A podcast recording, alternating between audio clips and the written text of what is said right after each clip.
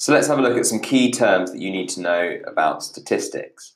So statistics is about estimating information about the whole group uh, of data you have using a smaller group. So first two words are population and sample. So the whole group that we've got of data is called a population, and a smaller group within the population is called a sample. So you can think about that if you are taking the whole population of the U K and you want to just survey a few of them to find, try and guess what the whole population thinks. That means you're taking a sample of that population. You, the sample that you take needs to be what we call representative.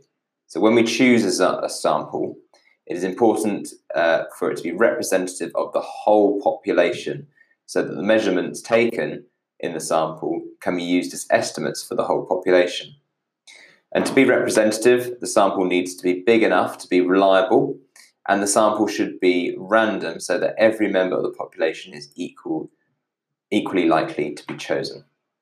So to link that back to the previous example, if you were surveying the, the U K, but you just wanted to survey a sample, you couldn't just pick uh, uh, lots of people from one city to survey. You'd need to pick lots of different people from around the country to understand what different people living in different areas meet, and also different people uh, think even, and also what different people with different backgrounds think.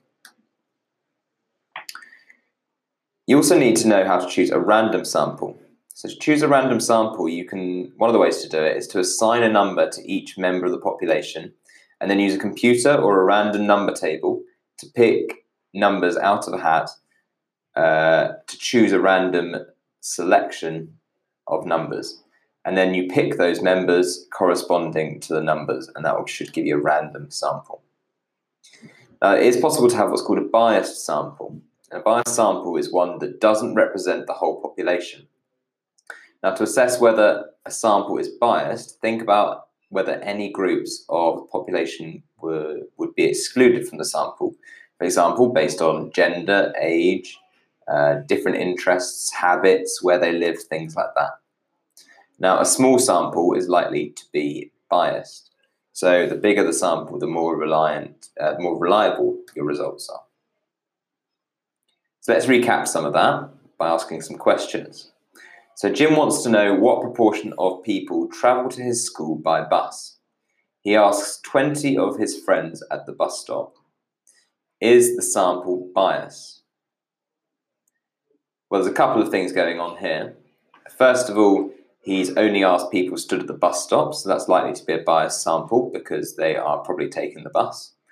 And uh, so people using other methods of transport are, are include, excluded from the sample. And another way that he could um, improve his sample is by asking more people. So the entire group under study is called the population, and a smaller group within that population is called a sample. Now, there's two different types of data that you need to know about, primary and secondary. Now, primary data is the data that you've collected yourself, uh, and the data from any other source, including a book or an internet, is what's called secondary data. Now, you also need to know about qualitative and quantitative data. Now, qualitative data is descriptive, is descriptive or categorical, and uses words rather than numbers. For example, colours or names. Now, quantitative data is measured in numbers and represents quantities. For example, the heights or shoe sizes, things like that. Good way to remember this is that quantitative sounds like quantity, which is numbers, and quali- qualitative sounds like quality, which is, uh, you can remember that that is to do with uh, using words or descriptions. You also need to know about discrete and continuous data. So quantitative data is discrete. Remember, quantitative data is the ones we're using numbers. It's discrete if the numbers can only take certain values. So for example, whole numbers, that is an example of a discrete set of data because you can't take the numbers in between the whole numbers. A continuous set of data is, is something that has numbers that can take any value in it. So for some examples, discrete set of data might be um, your shoe size. You can only be size one, one point five, two, two point five, three, three point five, four, four point five, et cetera. But a continuous set of, dance, uh, set of data might be the heights of people, because you can measure that right down to the millimeter, even smaller, how tall people are. So which of the following is primary data? I'm just going to run through these. So uh, the data collected by government on smoking rates, or the delayed data collected on Uh, about uh, sorry, by teachers about their favourite chocolate bar.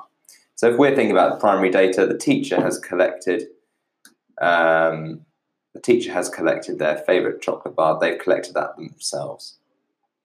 Now, another example of some primary data would be some data from taking a survey of your family on the line, uh, length of time spent sitting down in a day. Some secondary data might be data about some Premier League goal top scorers. And lastly, another example of primary data is data collected by asking your friends to fill in a questionnaire about video games. And some official data on G C S E statistics might be an example of secondary data. Now remember, discrete data is when the data can only take certain values. Now, the capture-recapture method can be used to estimate the population size from a sample. So the process of this is, a sample is captured, tagged and released. Later, another sample is taken and the number of tagged members is noted. And then using the assumption that the proportion of tagged members in a population is the, is the same as the proportion in the sample, you can estimate the population. So just to run through an example, because it's not that easy to understand. A biologist captures fifteen turtles from a lake and marks their shells with paint. The next week he captures twenty turtles and finds that, the, uh, that five have their shells marked. Now, you can work out the size of the population by thinking, okay, I've got five out of twenty, write that as a fraction of my uh, turtles have paint on their shells. And if we think originally I had fifteen out of the total population that I captured, so fifteen divided by whatever the total population is, is the same as five divided by twenty. Now, if you work that through uh, and find out what this total population size is, Uh, by doing some calculation to the doing some calculations to the equation, uh, five over twenty is equal to fifteen over n, if n is the population size. That'll tell us that n is equal to sixty and the population size is sixty. So a survey is taken uh, of mice in a field. ten mice are captured and fitted with a little tag and then released. The following day, six mice are captured, and one of these mice have a tag on them. How many of the mice, how many mice can we estimate are in the field?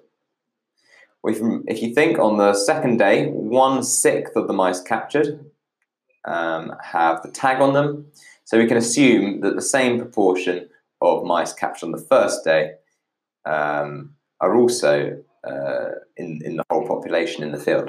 So we had ten mice captured on the first day. That will tell us that they, we can estimate that there are sixty mice in the field. Now, what is a way to make a sample less biased? Is it to make it larger or smaller? To make the sample larger or smaller? If you want to make a sample less biased, you can make it larger and that will do that for you.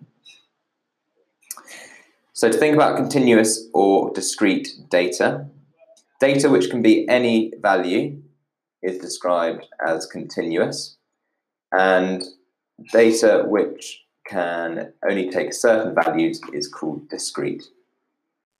If you found this episode useful and want to learn two times faster for free, head over to seneca learning dot com or click the link in the bio to revise all your exam subjects for free.